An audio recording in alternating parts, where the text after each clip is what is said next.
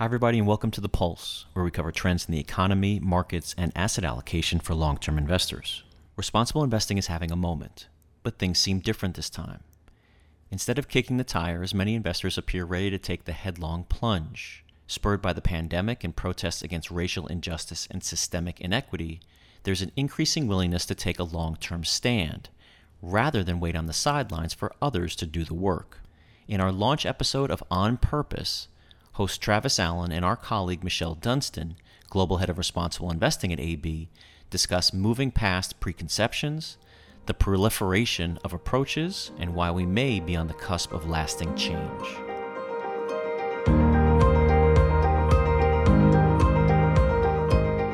Welcome to On Purpose. I'm your host, Travis Allen, Senior Investment Strategist and National Managing Director at AllianceBernstein. And today, for our first episode, I'm delighted to be joined by Michelle Dunstan, the Global Head of Responsible Investing at the firm.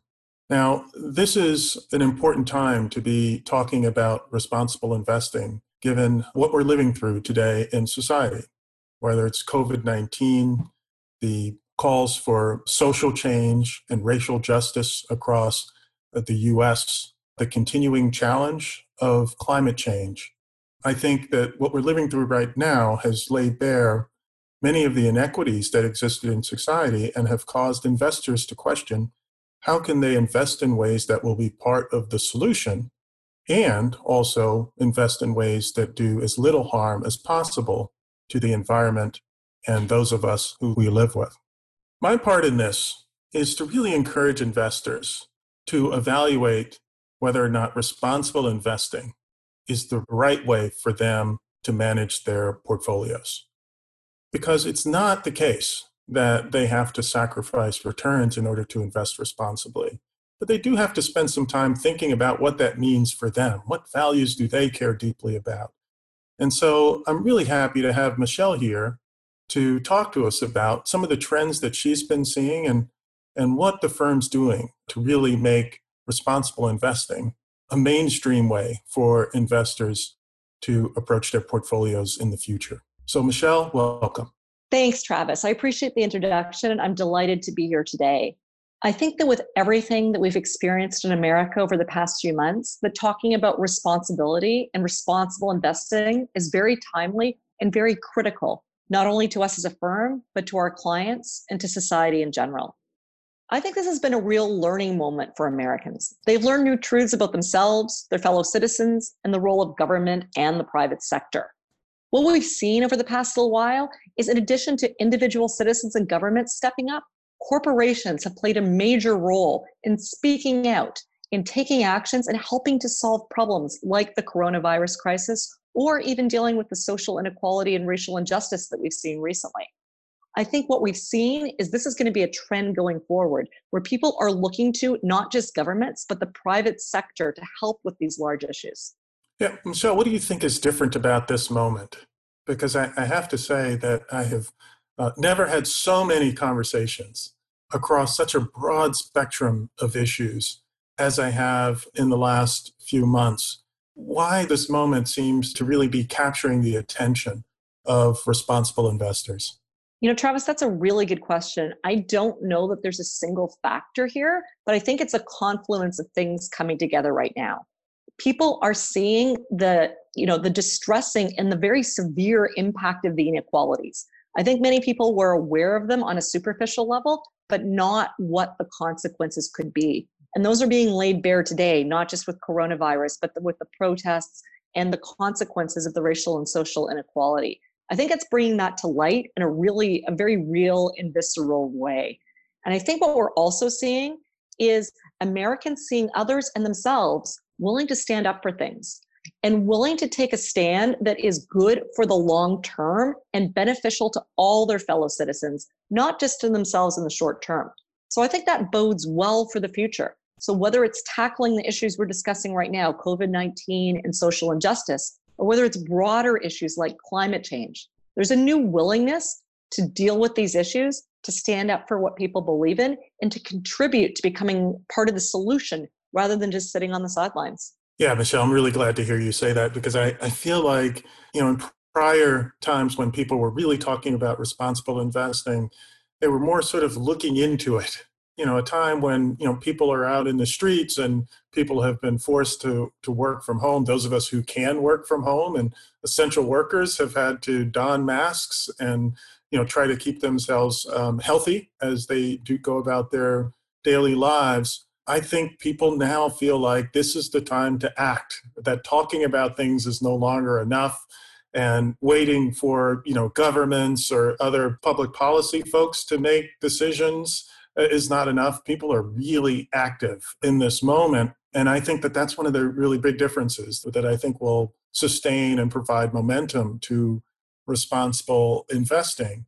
Now has there been any changes in terms of some of the public policy questions and whether or not you know governments are going to take the lead or corporations will take the lead? I think in the past people have felt like there's only so much you can ask corporations to do without you know the pressure of regulations. Have you seen corporations start to step up and be more active? Because I, I, think i've noticed that trend as well. Absolutely. I think corporations are starting to think more broadly than just the bottom line.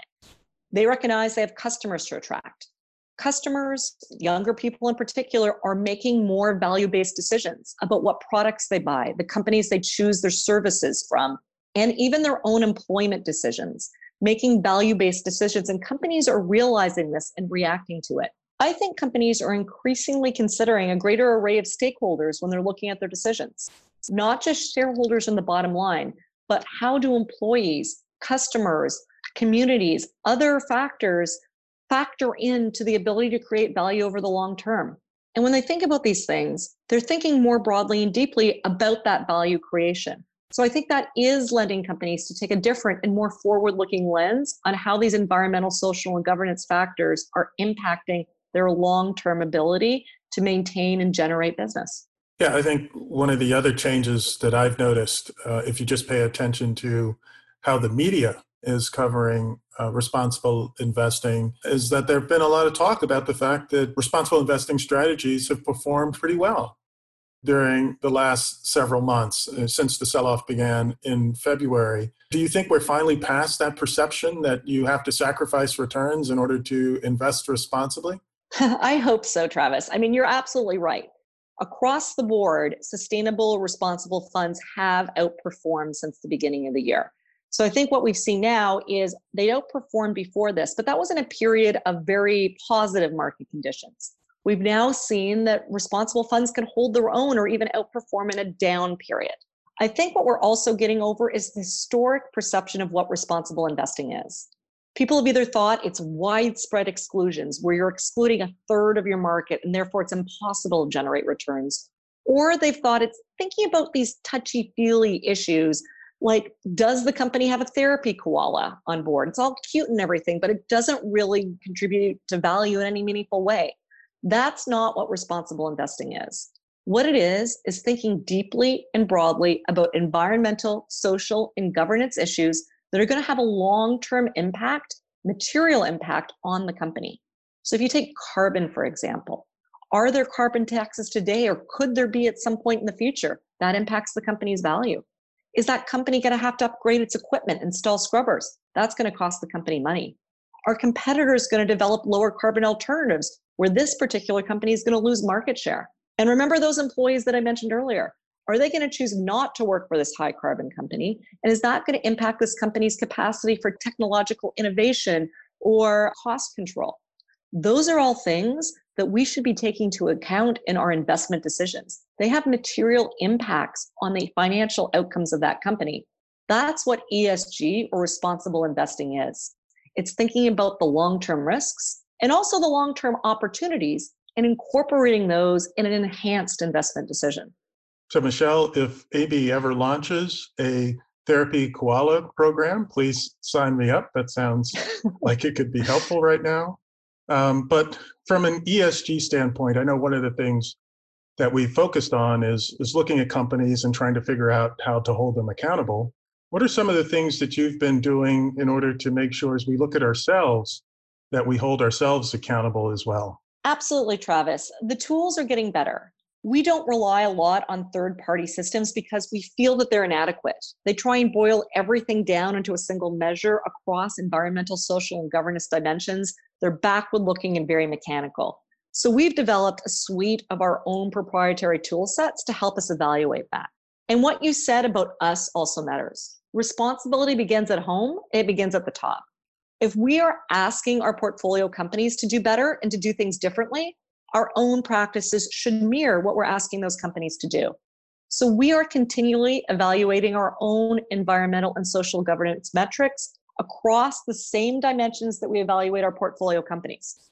We're not perfect, neither are our portfolio companies. It's a journey. And what we're striving to do is continually improve and try to be the best that we can be. But that starts at home with our leadership and our own practices. I'm excited to hear that because I, I think if we're going to really mainstream responsible investing, it really is up to each individual corporation to, as you said, start by looking at themselves. Right, it starts at home, and uh, and to evaluate how they can take steps to uh, improve the way they interact with the environment and society more broadly. Now, one of the things that I get asked a lot is about, you know, how do you compare different approaches? Because there are unlike you know 15 20 years ago there are today a lot of different responsible investing approaches platforms strategies out there. And i'm just wondering you know what do you think makes ab's approach different or unique? How are we going to be innovative in this space and really help push it to the next level yeah, that's a good question, Travis. Look, I don't think this is one size fits all. There's a lot of work to be done here and there's a lot of opportunity.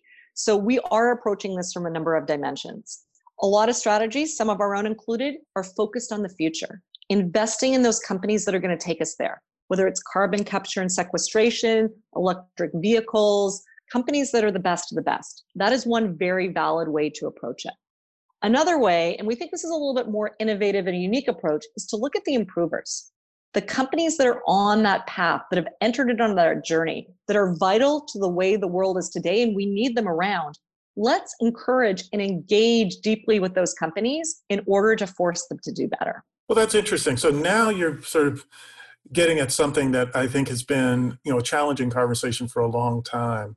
You know, how do you utilize your ESG, environmental, social, and governance research in order to drive better returns because I think a lot of times people focus on it in terms of reducing risk. But in terms of driving returns, this idea of focusing on improvers is really appealing and, and interesting. So, so maybe give us an example of what that looks like in real life.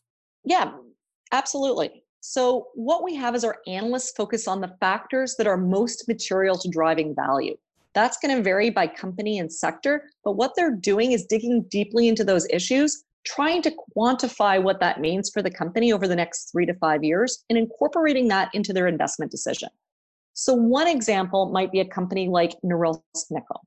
Norilsk is the world's largest manufacturer of class one nickel.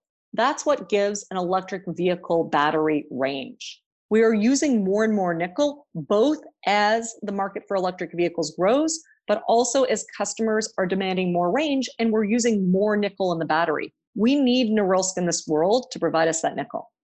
On the other hand, it was built in remote Siberia in the 1940s. The soil in remote Siberia is very sulfurous, and emissions technology at that point was virtually non existent.